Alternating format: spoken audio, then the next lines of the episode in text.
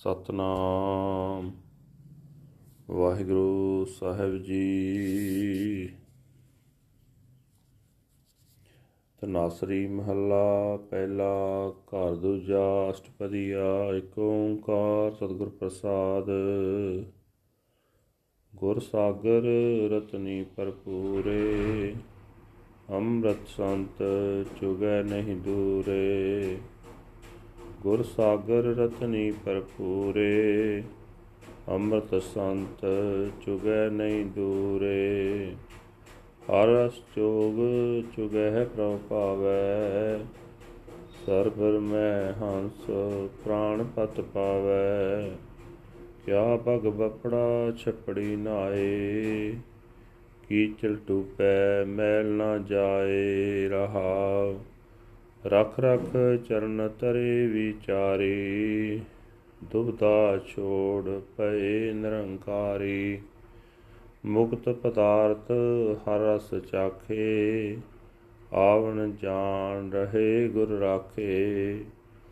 ਸਰਬਰ ਹੰਸਾ ਛੋੜ ਨਾ ਜਾਏ, ਪ੍ਰੇਮ ਭਗਤ ਕਰ ਸਹਿਜ ਸਮਾਏ। ਸਰਵਰ ਮੈਂ ਹੰਸ ਹੰਸ ਮੈਂ ਸਾਗਰ। ਆਕਥ ਕਥਾ ਗੁਰ ਬਚਨੀ ਆਦਰ। ਸੁਨ ਮੰਡਲ ਇੱਕ ਜੋਗੀ ਬੈਸੇ। ਨਾਰ ਨ ਪੁਰਖ ਕਹੋ ਕੋ ਕੈਸੇ। ਤ੍ਰੇ ਪਵਨ ਜੋਤ ਰਹੇ ਲਿਵ ਲਾਈ। ਸੁਰ ਨਰ ਨਾਥ ਸੱਚੇ ਸਰਨਾਈ ਆਨੰਦ ਮੂਲੇ ਅਨਾਥ ਆਧਾਰੀ ਗੁਰਮੁਖ ਭਗਤ ਸਹਿਜ ਵਿਚਾਰੀ। ਭਗਤ ਬਚਲ ਪੈ ਕਾਟਣ ਹਾਰੇ, ਹਉਮੈ ਮਾਰ ਮਿਲੇ ਭਗ ਧਾਰੇ। ਅਨਕ ਜਤਨ ਕਰ ਕਾਲ ਸੰਤਾਏ, ਮਰਨ ਲਿਖਾਏ ਮੰਡਲ ਮਹਿ ਆਏ। ਜਨਮ ਪਦਾਰਥ ਦੁਬਿਧਾ ਖੋਵੈ ਆਪ ਨਾ ਚੀਨਸ, ਭ੍ਰਮ ਭ੍ਰਮ ਰੋਵੈ। ਕਹਿ ਤੋ ਪੜ ਤੋ ਸੁਣ ਤੋ ਏਕ। ਧੀਰਜ ਧਰਮ ਧਰਣੀ ਤਰ ਟੇਕ। ਜਤ ਸਤ ਸੰਜਮ ਹਿਰਦੈ ਸਮਾਏ। ਚੌਥੇ ਪਦ ਕੋ ਜੇ ਮਨ ਪਤਿਆਏ। ਸਾਚੇ ਨਿਰਮਲ ਮੈਲ ਨ ਲਾਗੈ। ਗੁਰ ਕੈ ਸ਼ਬਦ ਪਰਮ ਭਉ ਭਾਗੈ, ਸੂਰਤ ਮੂਰਤ ਆਦ ਅਨੂਪ, ਨਾਨਕ ਜਾਚੈ ਸਾਚ ਸਰੂਪ। ਸਾਚੇ ਨਿਰਮਲ ਮੈਲ ਨ ਲਾਗੈ, ਗੁਰ ਕੈ ਸ਼ਬਦ ਪਰਮ ਭਉ ਭਾਗੈ, ਸੂਰਤ ਮੂਰਤ ਆਦ ਅਨੂਪ। ਨਾਨਕ ਜਾਚੈ ਸਾਚ ਸਰੂਪ। ਵਾਹਿਗੁਰੂ ਜੀ ਕਾ ਖਾਲਸਾ, ਵਾਹਿਗੁਰੂ ਜੀ ਕੀ ਫਤਿਹ। ਇਹ ਹਨ ਅੱਜ ਦੇ ਪਵਿੱਤਰ ਹੁਕਮਨਾਮੇ ਜੋ ਸ੍ਰੀ ਦਰਬਾਰ ਸਾਹਿਬ ਅੰਮ੍ਰਿਤਸਰ ਤੋਂ ਆਏ ਹਨ।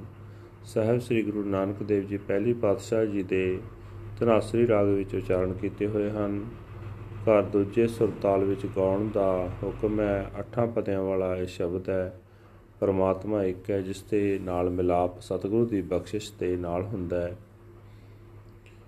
ਗੁਰੂ ਸਾਹਿਬ ਜੀ ਪ੍ਰਮਾਣ ਕਰ ਰਹੇ ਨੇ, ਗੁਰੂ ਮਾਨੋ ਇੱਕ ਸਮੁੰਦਰ ਹੈ, ਜੋ ਪ੍ਰਭੂ ਦੀ ਸਿਫਤ ਸਲਾਹ ਦੇ ਰਤਨਾ ਨਾਲ ਨੱਕਾ ਨੱਕ ਭਰਿਆ ਹੋਇਆ ਹੈ। ਗੁਰਮੁਖ ਸਿੱਖ ਉਸ ਸਾਗਰ ਵਿੱਚੋਂ ਆਤਮਿਕ ਜੀਵਨ ਦੇਣ ਵਾਲੀ ਖੁਰਾਕ ਪ੍ਰਾਪਤ ਕਰਦੇ ਹਨ।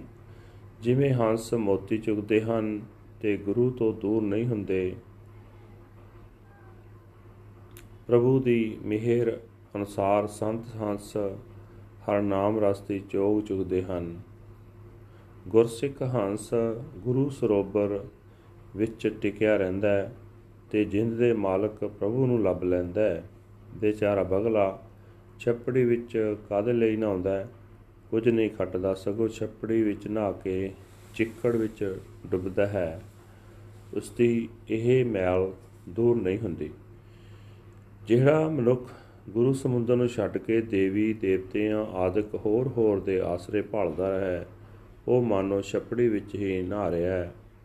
ਉੱਥੋਂ ਉਹ ਹੋਰ ਮਾਇਆ, ਮੋਹ ਦੀ ਮੈਲ ਸਹੇੜ ਲੈਂਦਾ ਹੈ। ਠਹਿਰਾਓ।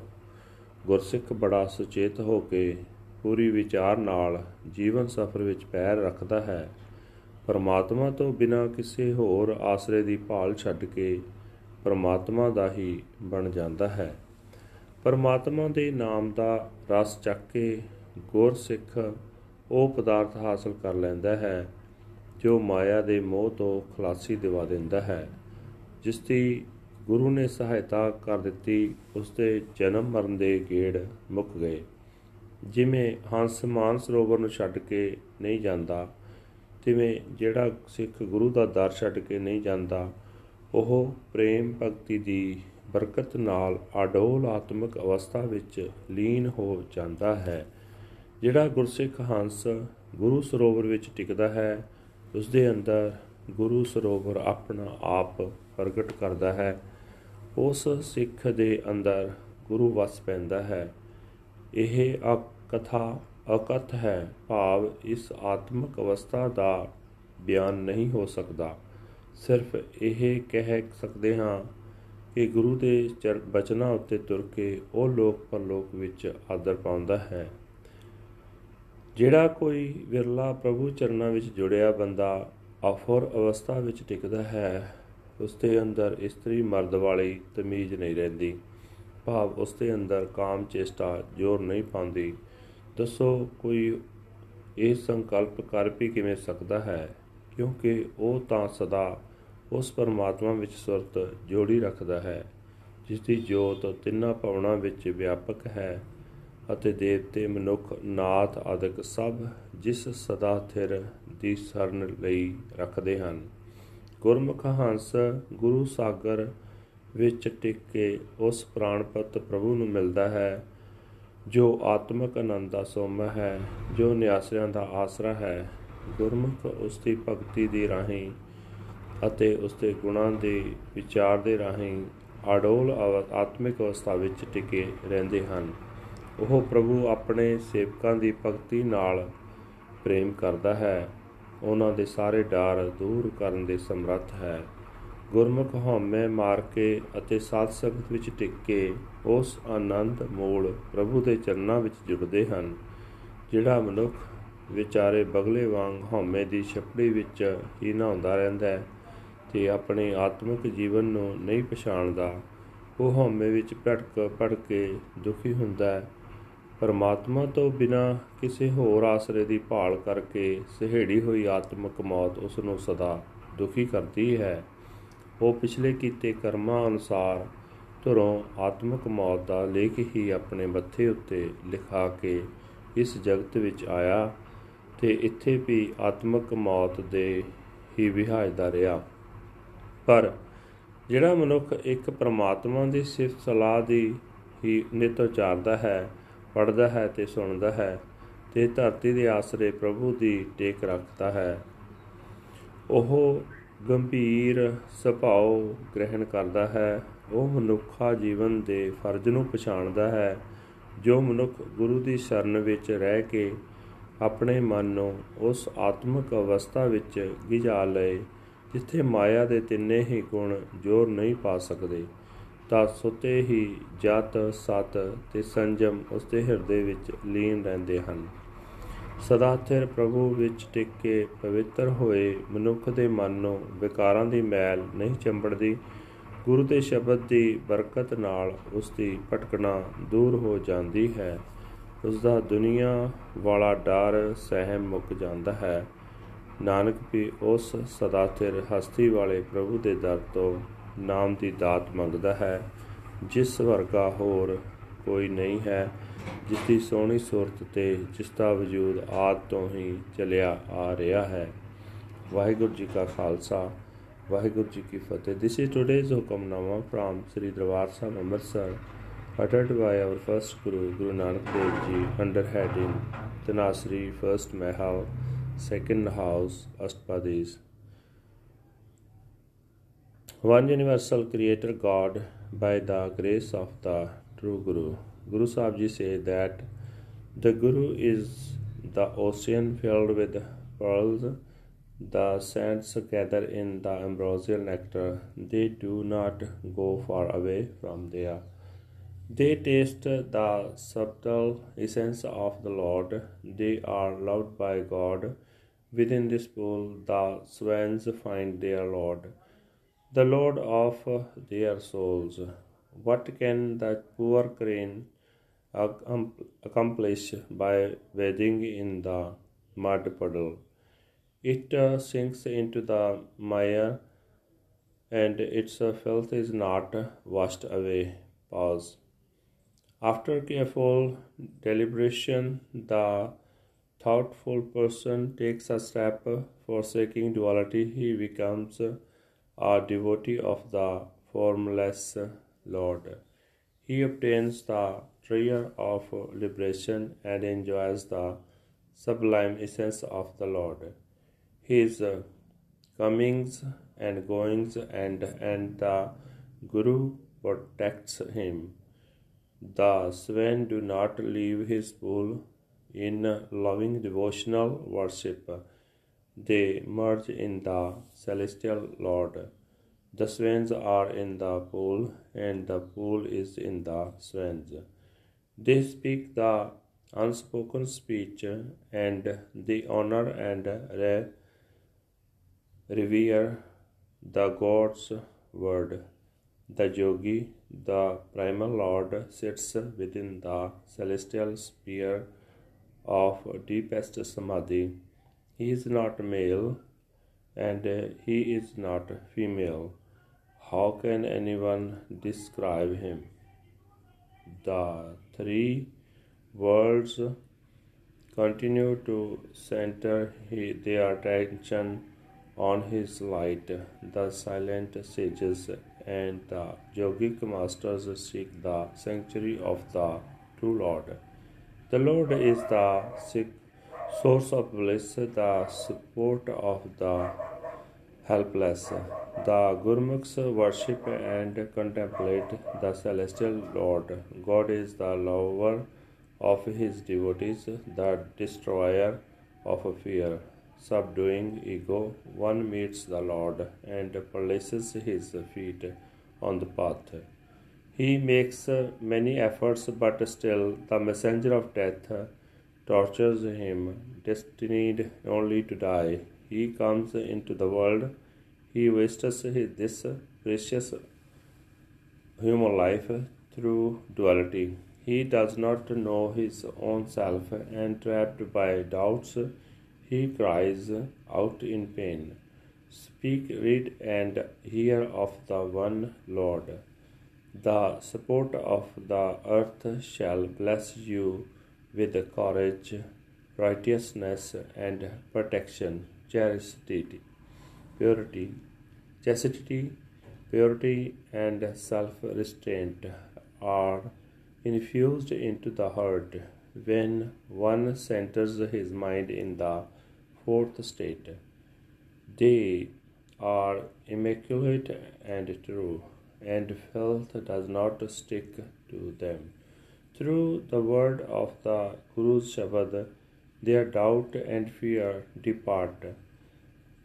The form and personality of the Premal are incomparably beautiful. Nanak begs for the Lord, the embodiment of truth.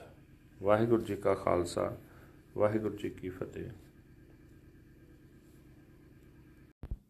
Satnam Waheguru Sahib ji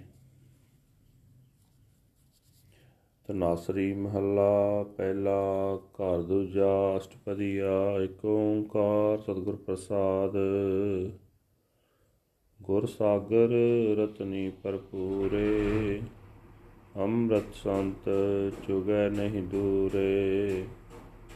ਗੁਰ ਸਾਗਰ ਰਤਨੀ ਭਰਪੂਰੇ, ਅੰਮ੍ਰਿਤ ਸੰਤ ਚੁਗੈ ਨਹੀਂ ਦੂਰੇ। ਹਰਸ ਚੋਗ ਚੁਗਹਿ ਪ੍ਰਭ ਪਾਵੈ ਸਰਬਰ ਮੈਂ ਹੰਸ ਪ੍ਰਾਣ ਪਤ ਪਾਵੈ। ਕਿਆ ਭਗ ਬਪੜਾ ਛਪੜੀ ਨਾਏ? ਕੀਚਲ ਟੂਪੈ ਮੈਲ ਨਾ ਜਾਏ ਰਹਾ? ਰਖ ਰਖ ਚਰਨ ਤਰੇ ਵਿਚਾਰੀ। ਦੁਬਦਾ ਛੋੜ ਪਏ ਨਿਰੰਕਾਰੀ। ਮੁਕਤ ਪਦਾਰਥ ਹਰ ਰਸ ਚਾਖੇ, ਆਵਣ ਜਾਣ ਰਹੇ ਗੁਰ ਰਾਖੇ। ਸਰਬਰ ਹੰਸਾ ਛੋੜ ਨਾ ਜਾਏ, ਪ੍ਰੇਮ ਭਗਤ ਕਰ ਸਹਿਜ ਸਮਾਏ।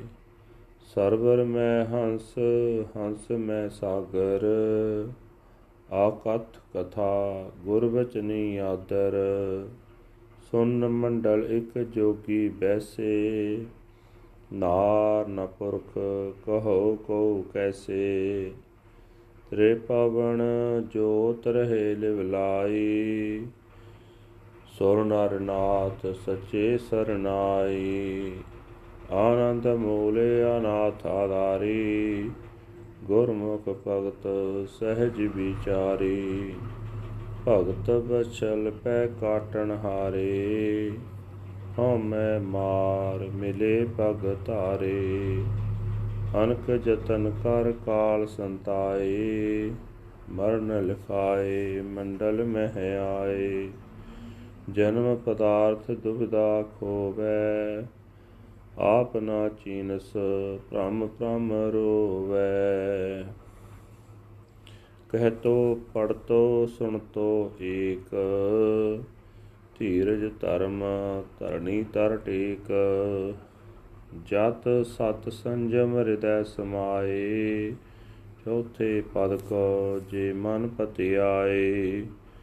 ਸਾਚੇ ਨਿਰਮਲ ਮੈਲ ਨ ਲਾਗੈ।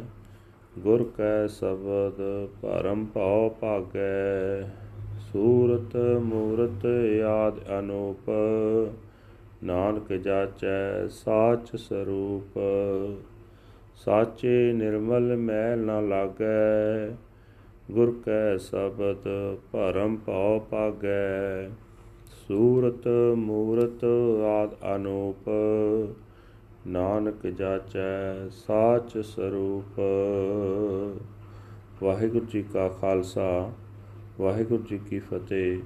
ਇਹ ਹਨ ਅੱਜ ਦੇ ਪਵਿੱਤਰ ਹੁਕਮਨਾਮੇ ਜੋ ਸ੍ਰੀ ਦਰਬਾਰ ਸਾਹਿਬ ਅੰਮ੍ਰਿਤਸਰ ਤੋਂ ਆਏ ਹਨ। ਸਹਿਬ ਸ੍ਰੀ ਗੁਰੂ ਨਾਨਕ ਦੇਵ ਜੀ ਪਹਿਲੀ ਪਾਤਸ਼ਾਹ ਜੀ ਦੇ ਤਨਾਸਰੀ ਰਾਗ ਵਿੱਚ ਉਚਾਰਨ ਕੀਤੇ ਹੋਏ ਹਨ। ਘਰ ਦੂਜੇ ਸੁਰਤਾਲ ਵਿੱਚ ਗਾਉਣ ਦਾ ਹੁਕਮ ਹੈ, ਅੱਠਾਂ ਪਦਿਆਂ ਵਾਲਾ ਇਹ ਸ਼ਬਦ ਹੈ, ਪਰਮਾਤਮਾ ਇੱਕ ਹੈ, ਜਿਸ ਦੇ ਨਾਲ ਮਿਲਾਪ ਸਤਿਗੁਰੂ ਦੀ ਬਖਸ਼ਿਸ਼ ਦੇ ਨਾਲ ਹੁੰਦਾ ਹੈ। ਗੁਰੂ ਸਾਹਿਬ ਜੀ ਪ੍ਰਮਾਣ ਕਰ ਰਹੇ ਨੇ ਗੁਰੂ ਮਾਨੋ ਇੱਕ ਸਮੁੰਦਰ ਹੈ, ਜੋ ਪ੍ਰਭੂ ਦੀ ਸਿਫਤ ਸਲਾਹ ਦੇ ਰਤਨਾ ਨਾਲ ਨੱਕਾ ਨੱਕ ਭਰਿਆ ਹੋਇਆ ਹੈ। ਗੁਰਮੁਖ ਸਿੱਖ ਉਸ ਸਾਗਰ ਵਿੱਚੋਂ ਆਤਮਿਕ ਜੀਵਨ ਦੇਣ ਵਾਲੀ ਖੁਰਾਕ ਪ੍ਰਾਪਤ ਕਰਦੇ ਹਨ। ਜਿਵੇਂ ਹੰਸ ਮੋਤੀ ਚੁਗਦੇ ਹਨ ਤੇ ਗੁਰੂ ਤੋਂ ਦੂਰ ਨਹੀਂ ਹੁੰਦੇ। ਪ੍ਰਭੂ ਦੀ ਮਿਹਰ ਅਨੁਸਾਰ ਸੰਤ ਹੰਸ ਹਰ ਨਾਮ ਰਸਤੇ ਚੋਗ ਚੁਗਦੇ ਹਨ। ਗੁਰਸਿੱਖ ਹੰਸ ਗੁਰੂ ਸਰੋਵਰ ਵਿੱਚ ਟਿਕਿਆ ਰਹਿੰਦਾ ਹੈ ਤੇ ਜਿੰਦ ਦੇ ਮਾਲਕ ਪ੍ਰਭੂ ਨੂੰ ਲੱਭ ਲੈਂਦਾ ਹੈ। ਬੇਚਾਰਾ ਬਗਲਾ ਛੱਪੜੀ ਵਿੱਚ ਕਾਦੇ ਲਈ ਨਹਾਉਂਦਾ ਹੈ। ਕੁਝ ਨਹੀਂ ਖੱਟਦਾ, ਸਗੋਂ ਛੱਪੜੀ ਵਿੱਚ ਨਹਾ ਕੇ ਚਿੱਕੜ ਵਿੱਚ ਡੁੱਬਦਾ ਹੈ। ਉਸ ਦੀ ਇਹ ਮੈਲ ਦੂਰ ਨਹੀਂ ਹੁੰਦੀ। ਜਿਹੜਾ ਮਨੁੱਖ ਗੁਰੂ ਸਮੁੰਦਰ ਨੂੰ ਛੱਡ ਕੇ ਦੇਵੀ, ਦੇਵਤਿਆਂ ਆਦਿਕ ਹੋਰ ਹੋਰ ਦੇ ਆਸਰੇ ਭਾਲਦਾ ਹੈ ਉਹ ਮਾਨੋ ਛਪੜੀ ਵਿੱਚ ਹੀ ਨਹਾ ਰਿਹਾ ਹੈ ਉੱਥੋਂ ਉਹ ਹੋਰ ਮਾਇਆ ਮੋਹ ਦੀ ਮੈਲ ਸਹਿੜ ਲੈਂਦਾ ਹੈ। ਠਹਿਰਾਓ। ਗੁਰਸਿੱਖ ਬੜਾ ਸੁਚੇਤ ਹੋ ਕੇ ਪੂਰੀ ਵਿਚਾਰ ਨਾਲ ਜੀਵਨ ਸਫਰ ਵਿੱਚ ਪੈਰ ਰੱਖਦਾ ਹੈ। ਪਰਮਾਤਮਾ ਤੋਂ ਬਿਨਾ ਕਿਸੇ ਹੋਰ ਆਸਰੇ ਦੀ ਭਾਲ ਛੱਡ ਕੇ ਪਰਮਾਤਮਾ ਦਾ ਹੀ ਬਣ ਜਾਂਦਾ ਹੈ। ਪਰਮਾਤਮਾ ਦੇ ਨਾਮ ਦਾ ਰਸ ਚੱਕ ਕੇ ਗੁਰ ਸਿੱਖ ਉਹ ਪਦਾਰਥ ਹਾਸਲ ਕਰ ਲੈਂਦਾ ਹੈ, ਜੋ ਮਾਇਆ ਦੇ ਮੋਹ ਤੋਂ ਖਲਾਸੀ ਦਿਵਾ ਦਿੰਦਾ ਹੈ। ਜਿਸ ਦੀ ਗੁਰੂ ਨੇ ਸਹਾਇਤਾ ਕਰ ਦਿੱਤੀ, ਉਸ ਦੇ ਜਨਮ ਮਰਨ ਦੇ ਗੇੜ ਮੁੱਕ ਗਏ। ਜਿਵੇਂ ਹੰਸ ਮਾਨ ਸਰੋਵਰ ਨੂੰ ਛੱਡ ਕੇ ਨਹੀਂ ਜਾਂਦਾ, ਤਿਵੇਂ ਜਿਹੜਾ ਸਿੱਖ ਗੁਰੂ ਦਾ ਦਰ ਛੱਡ ਕੇ ਨਹੀਂ ਜਾਂਦਾ, ਉਹ ਪ੍ਰੇਮ ਭਗਤੀ ਦੀ ਬਰਕਤ ਨਾਲ ਅਡੋਲ ਆਤਮਿਕ ਅਵਸਥਾ ਵਿੱਚ ਲੀਨ ਹੋ ਜਾਂਦਾ ਹੈ। ਜਿਹੜਾ ਗੁਰਸਿੱਖ ਹੰਸ ਗੁਰੂ ਸਰੋਵਰ ਵਿੱਚ ਟਿਕਦਾ ਹੈ ਉਸ ਦੇ ਅੰਦਰ ਗੁਰੂ ਸਰੋਵਰ ਆਪਣਾ ਆਪ ਪ੍ਰਗਟ ਕਰਦਾ ਹੈ। ਉਸ ਸਿੱਖ ਦੇ ਅੰਦਰ ਗੁਰੂ ਵਸ ਪੈਂਦਾ ਹੈ। ਇਹ ਅਕਥਾ ਅਕਥ ਹੈ। ਭਾਵ ਇਸ ਆਤਮਿਕ ਅਵਸਥਾ ਦਾ ਬਿਆਨ ਨਹੀਂ ਹੋ ਸਕਦਾ। ਸਿਰਫ ਇਹ ਕਹਿ ਸਕਦੇ ਹਾਂ ਕਿ ਗੁਰੂ ਦੇ ਬਚਨਾਂ ਉੱਤੇ ਤੁਰ ਕੇ ਉਹ ਲੋਕ ਪਰਲੋਕ ਵਿੱਚ ਆਦਰ ਪਾਉਂਦਾ ਹੈ। ਜਿਹੜਾ ਕੋਈ ਵਿਰਲਾ ਪ੍ਰਭੂ ਚਰਨਾਂ ਵਿੱਚ ਜੁੜਿਆ ਬੰਦਾ ਅਫਰ ਅਵਸਥਾ ਵਿੱਚ ਟਿਕਦਾ ਹੈ ਉਸ ਦੇ ਅੰਦਰ ਇਸਤਰੀ ਮਰਦ ਵਾਲੀ ਤਮੀਜ਼ ਨਹੀਂ ਰਹਿੰਦੀ। ਭਾਵ ਉਸ ਦੇ ਅੰਦਰ ਕਾਮ ਚੇਸ਼ਟਾ ਜ਼ੋਰ ਨਹੀਂ ਪਾਉਂਦੀ। ਦੱਸੋ, ਕੋਈ ਇਹ ਸੰਕਲਪ ਕਰ ਵੀ ਕਿਵੇਂ ਸਕਦਾ ਹੈ? ਕਿਉਂਕਿ ਉਹ ਤਾਂ ਸਦਾ ਉਸ ਪਰਮਾਤਮਾ ਵਿੱਚ ਸੁਰਤ ਜੋੜੀ ਰੱਖਦਾ ਹੈ ਜਿਸ ਦੀ ਜੋਤ ਤਿੰਨਾਂ ਭਵਨਾਂ ਵਿੱਚ ਵਿਆਪਕ ਹੈ। ਅਤੇ ਦੇਵਤੇ, ਮਨੁੱਖ, ਨਾਥ ਆਦਿਕ ਸਭ ਜਿਸ ਸਦਾ ਥਿਰ ਦੀ ਸਰਨ ਲਈ ਰੱਖਦੇ ਹਨ। ਗੁਰਮੁਖ ਹੰਸ ਗੁਰੂ ਸਾਗਰ ਵਿੱਚ ਟਿਕ ਕੇ ਉਸ ਪ੍ਰਾਣਪਤ ਪ੍ਰਭੂ ਨੂੰ ਮਿਲਦਾ ਹੈ, ਜੋ ਆਤਮਿਕ ਆਨੰਦ ਦਾ ਸੋਮ ਹੈ, ਜੋ ਨਿਆਸਰਿਆਂ ਦਾ ਆਸਰਾ ਹੈ। ਗੁਰਮੁਖ ਉਸ ਦੀ ਭਗਤੀ ਦੀ ਰਾਹੀਂ ਅਤੇ ਉਸ ਦੇ ਗੁਣਾਂ ਦੇ ਵਿਚਾਰ ਦੇ ਰਾਹੀਂ ਅਡੋਲ ਆਤਮਿਕ ਅਵਸਥਾ ਵਿੱਚ ਟਿਕੇ ਰਹਿੰਦੇ ਹਨ। ਉਹ ਪ੍ਰਭੂ ਆਪਣੇ ਸੇਵਕਾਂ ਦੀ ਭਗਤੀ ਨਾਲ ਪ੍ਰੇਮ ਕਰਦਾ ਹੈ। ਉਹਨਾਂ ਦੇ ਸਾਰੇ ਡਰ ਦੂਰ ਕਰਨ ਦੇ ਸਮਰੱਥ ਹੈ। ਗੁਰਮੁਖ ਹਉਮੈ ਮਾਰ ਕੇ ਅਤੇ ਸਾਧ ਸੰਗਤ ਵਿੱਚ ਟਿਕ ਕੇ ਉਸ ਆਨੰਦ ਮੂਲ ਪ੍ਰਭੂ ਦੇ ਚਰਨਾਂ ਵਿੱਚ ਜੁੜਦੇ ਹਨ, ਜਿਹੜਾ ਮਨੁੱਖ ਵਿਚਾਰੇ ਬਗਲੇ ਵਾਂਗ ਹਉਮੈ ਦੀ ਛਪੜੀ ਵਿੱਚ ਹੀ ਨਹਾਉਂਦਾ ਰਹਿੰਦਾ ਹੈ ਤੇ ਆਪਣੇ ਆਤਮਿਕ ਜੀਵਨ ਨੂੰ ਨਹੀਂ ਪਛਾਣਦਾ।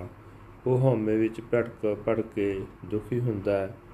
ਪਰਮਾਤਮਾ ਤੋਂ ਬਿਨਾ ਕਿਸੇ ਹੋਰ ਆਸਰੇ ਦੀ ਭਾਲ ਕਰਕੇ ਸਹਿੜੀ ਹੋਈ ਆਤਮਿਕ ਮੌਤ ਉਸ ਨੂੰ ਸਦਾ ਦੁਖੀ ਕਰਦੀ ਹੈ। ਉਹ ਪਿਛਲੇ ਕੀਤੇ ਕਰਮਾਂ ਅਨੁਸਾਰ ਧਰੋਂ ਆਤਮਿਕ ਮੌਤ ਦਾ ਲੇਖ ਹੀ ਆਪਣੇ ਮੱਥੇ ਉੱਤੇ ਲਿਖਾ ਕੇ ਇਸ ਜਗਤ ਵਿੱਚ ਆਇਆ ਤੇ ਇੱਥੇ ਵੀ ਆਤਮਿਕ ਮੌਤ ਦੇ ਹੀ ਵਿਹਾਜਦਾ ਰਿਹਾ। ਪਰ ਜਿਹੜਾ ਮਨੁੱਖ ਇੱਕ ਪ੍ਰਮਾਤਮਾ ਦੀ ਸਿਫਤ ਸਲਾਹ ਦੀ ਹੀ ਨਿਤ ਉਚਾਰਦਾ ਹੈ ਪੜਦਾ ਹੈ ਤੇ ਸੁਣਦਾ ਹੈ ਤੇ ਧਰਤੀ ਦੇ ਆਸਰੇ ਪ੍ਰਭੂ ਦੀ ਟੇਕ ਰੱਖਦਾ ਹੈ। ਉਹ ਗੰਭੀਰ ਸੁਭਾਅ ਗ੍ਰਹਿਣ ਕਰਦਾ ਹੈ। ਉਹ ਮਨੁੱਖਾ ਜੀਵਨ ਦੇ ਫਰਜ਼ ਨੂੰ ਪਛਾਣਦਾ ਹੈ, ਜੋ ਮਨੁੱਖ ਗੁਰੂ ਦੀ ਸ਼ਰਨ ਵਿੱਚ ਰਹਿ ਕੇ ਆਪਣੇ ਮਨ ਨੂੰ ਉਸ ਆਤਮਿਕ ਅਵਸਥਾ ਵਿੱਚ ਗਿਜਾ ਲਏ, ਜਿੱਥੇ ਮਾਇਆ ਦੇ ਤਿੰਨੇ ਹੀ ਗੁਣ ਜੋਰ ਨਹੀਂ ਪਾ ਸਕਦੇ। ਤਾਂ ਸੁਤੇ ਹੀ ਜਤ, ਸਤ ਤੇ ਸੰਜਮ ਉਸ ਦੇ ਹਿਰਦੇ ਵਿੱਚ ਲੀਨ ਰਹਿੰਦੇ ਹਨ। ਸਦਾ ਥਿਰ ਪ੍ਰਭੂ ਵਿੱਚ ਟਿਕ ਕੇ ਪਵਿੱਤਰ ਹੋਏ, ਮਨੁੱਖ ਦੇ ਮਨ ਨੂੰ ਵਿਕਾਰਾਂ ਦੀ ਮੈਲ ਨਹੀਂ ਚੰਬੜਦੀ। ਗੁਰੂ ਦੇ ਸ਼ਬਦ ਦੀ ਬਰਕਤ ਨਾਲ ਉਸ ਦੀ ਭਟਕਣਾ ਦੂਰ ਹੋ ਜਾਂਦੀ ਹੈ। ਉਸ ਦਾ ਦੁਨੀਆ ਵਾਲਾ ਡਰ ਸਹਿਮ ਮੁੱਕ ਜਾਂਦਾ ਹੈ।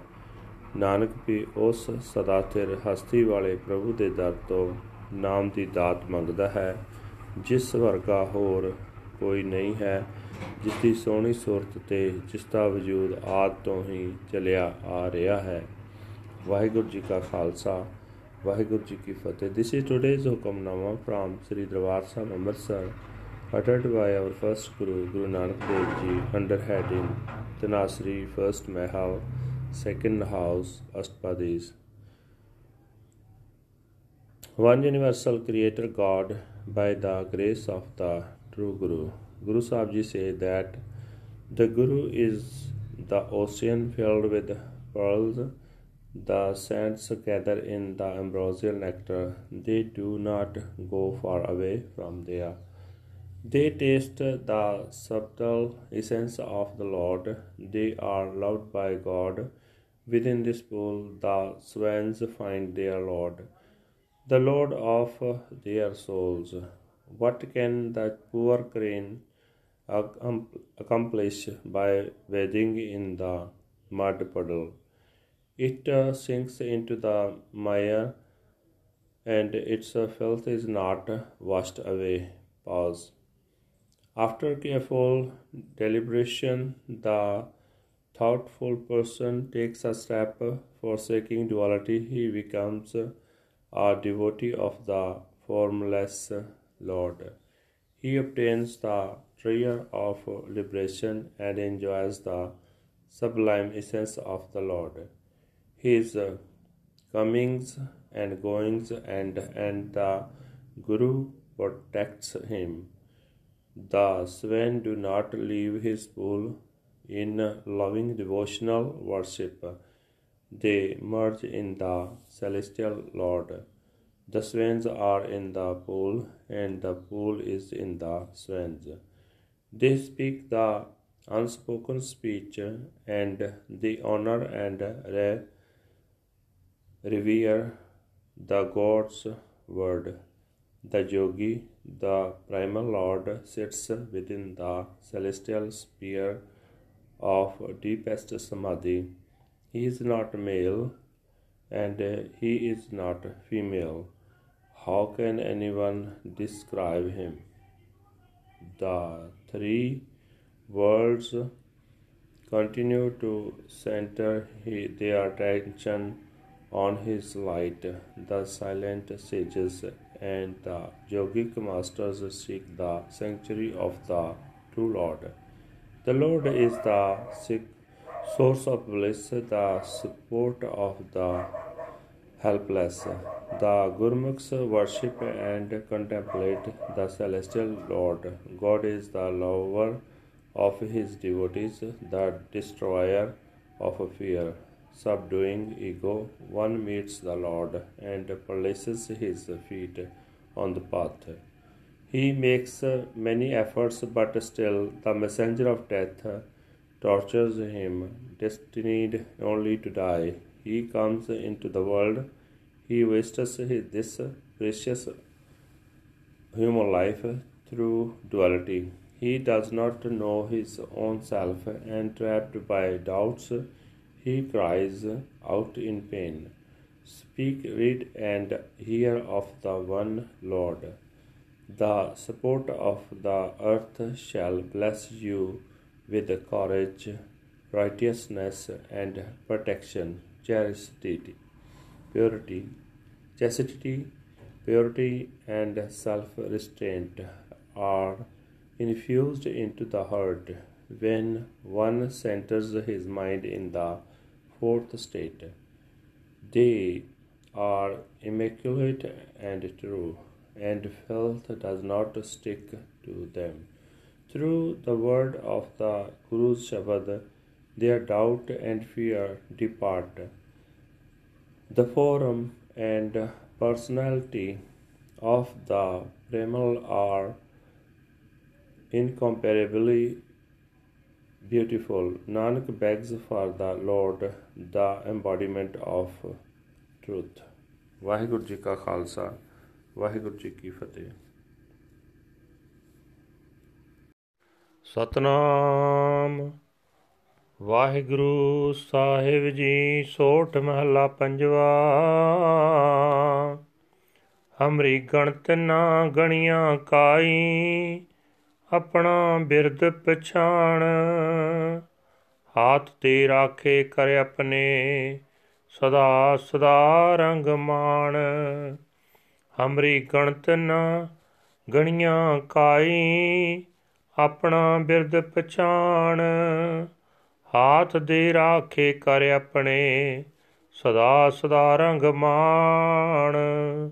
ਸਾਚਾ ਸਾਹਿਬ, ਸਦ ਮਿਹਰਵਾਨ ਬੰਦ ਪਾਇਆ ਮੇਰੇ ਸਤਗੁਰ ਪੂਰੈ, ਹੋਈ ਸਰਬ ਕਲਿਆਣ ਰਹਾਉ। ਜਿਉ ਪਾਏ ਪਿੰਡ ਜਿਨ ਸਾਜਿਆ ਦਿੱਤਾ ਪੈਨਣ ਖਾਣ। ਆਪਣੇ ਦਾਸ ਕੀ ਆਪ ਪੈਜ ਰਾਖੀ। ਨਾਨਕ ਸਦ ਕੁਰਬਾਨ। ਜਿਉ ਪਾਏ ਪਿੰਡ ਜਿਨ ਸਾਜਿਆ, ਦਿੱਤਾ ਪੈਨਣ ਖਾਣ। ਆਪਣੇ ਦਾਸ ਕੀ ਆਪ ਪੈਜ ਰਾਖੀ। ਨਾਨਕ ਸਦ ਕੁਰਬਾਨ। ਵਾਹਿਗੁਰੂ ਜੀ ਕਾ ਖਾਲਸਾ, ਵਾਹਿਗੁਰੂ ਜੀ ਕੀ ਫਤਿਹ। ਇਹ ਹਨ ਅੱਜ ਦੇ ਪਵਿੱਤਰ ਹੁਕਮਨਾਮੇ ਜੋ ਸ੍ਰੀ ਦਰਬਾਰ ਸਾਹਿਬ ਅੰਮ੍ਰਿਤਸਰ ਤੋਂ ਆਏ ਹਨ। ਸਾਹਿਬ ਸ੍ਰੀ ਗੁਰੂ ਅਰਜਨ ਦੇਵ ਜੀ ਪੰਜਵੇਂ ਪਾਤਸ਼ਾਹ ਜੀ ਦੇ ਸੋਠ ਰਾਗ ਵਿੱਚ ਉਚਾਰਨ ਕੀਤੇ ਹੋਏ ਹਨ। ਗੁਰੂ ਸਾਹਿਬ ਜੀ ਫਰਮਾਨ ਕਰ ਰਹੇ ਨੇ हे ਭਾਈ, ਸਦਾ ਕਾਇਮ ਰਹਿਣ ਵਾਲਾ ਮਾਲਕ ਪ੍ਰਭੂ ਸਦਾ ਦਇਆਵਾਨ ਰਹਿੰਦਾ ਹੈ। ਕੁਕਰਮਾਂ ਵੱਲ ਪਰਤ ਰਹੇ ਬੰਦਿਆਂ ਨੂੰ ਉਹ ਗੁਰੂ ਮਿਲਾਉਂਦਾ ਹੈ, ਜਿਸ ਨੂੰ ਪੂਰਾ ਗੁਰੂ ਮਿਲ ਪਿਆ, ਉਸ ਦੇ ਵਿਕਾਰਾਂ ਦੇ ਰਸਤੇ ਵਿੱਚ ਮੇਰੇ ਪੂਰੇ ਗੁਰੂ ਨੇ ਬੰਨ ਮਾਰ ਦਿੱਤਾ ਤੇ ਇਸ ਤਰ੍ਹਾਂ ਉਸ ਦੇ ਅੰਦਰ ਸਾਰੇ ਆਤਮਿਕ ਆਨੰਦ ਪੈਦਾ ਹੋ ਗਏ। ਠਹਿਰਾਓ। हे ਭਾਈ, ਪਰਮਾਤਮਾ ਅਸਾਂ ਜੀਵਾਂ ਦੇ ਕੀਤੇ ਮੰਦ ਕਰਮਾਂ ਦਾ ਕੋਈ ਖਿਆਲ ਨਹੀਂ ਕਰਦਾ। ਉਹ ਆਪਣੇ ਮੁੱਢ ਕਦੀਮਾਂ ਦੇ ਪਿਆਰ ਵਾਲੇ ਸੁਭਾਅ ਨੂੰ ਚੇਤੇ ਰੱਖਦਾ ਹੈ। ਉਹ ਸਗੋਂ ਸਾਨੂੰ ਗੁਰੂ ਮਿਲਾ ਕੇ ਸਾਨੂੰ ਆਪਣੇ ਬਣਾ ਕੇ, ਆਪਣੇ ਹੱਥ ਦੇ ਕੇ ਸਾਨੂੰ ਵਿਕਾਰਾਂ ਵੱਲੋਂ ਬਚਾਉਂਦਾ ਹੈ। ਜਿਸ ਵਡ ਭਾਗੀ ਨੂੰ ਗੁਰੂ ਮਿਲ ਪੈਂਦਾ ਹੈ, ਉਹ ਸਦਾ ਹੀ ਆਤਮਿਕ ਆਨੰਦ ਮਾਣਦਾ ਹੈ। हे ਭਾਈ, ਜਿਸ ਪਰਮਾਤਮਾ ਨੇ ਜਿੰਦ ਪਾ ਕੇ ਸਾਡਾ ਸਰੀਰ ਪੈਦਾ ਕੀਤਾ ਹੈ, ਜਿਹੜਾ ਹਰ ਵੇਲੇ ਸਾਨੂੰ ਖੁਰਾਕ ਤੇ ਪੁਸ਼ਾਕ ਦੇ ਰਿਹਾ ਹੈ, ਉਹ ਪ੍ਰਮਾਤਮਾ ਸੰਸਾਰ ਸਮੁੰਦਰ ਦੀਆਂ ਵਿਕਾਰ ਲਹਿਰਾਂ ਤੋਂ ਆਪਣੇ ਸੇਵਕ ਦੀ ਇੱਜ਼ਤ ਗੁਰੂ ਨੂੰ ਮਿਲਾ ਕੇ ਆਪ ਬਚਾਉਂਦਾ ਹੈ हे ਨਾਨਕ ਆਖ ਮੈਂ ਉਸ ਪਰਮਾਤਮਾ ਤੋਂ ਸਦਾ ਸਦਕੇ ਜਾਂਦਾ ਹਾਂ ਵਾਹਿਗੁਰੂ ਜੀ ਕਾ ਖਾਲਸਾ ਵਾਹਿਗੁਰੂ ਜੀ ਕੀ ਫਤਿਹ this is today's Hukamnama from Sri Darbar Sahib Amritsar ਅਟਟਡ by our 5th Guru Guru Arjan Dev ji under heading Sorath 5th Mehal Guru Savji say that he did not take my accounts into account Such is his forgiving nature. He gave me his hand and saved me and made me his own forever and ever. I enjoy his love. The true Lord and Master is forever merciful and forgiving. My perfect Guru has bound me to him, and now I am in absolute ecstasy. Pause. The one who fashioned the body and placed the soul within, who gives you clothing and nourishment, he himself preserves the honor of his slaves. Nanak is forever a sacrifice to him. Waheguru ji ਕਾ ਖਾਲਸਾ ਵਾਹਿਗੁਰੂ ਜੀ ਕੀ ਫਤਿਹ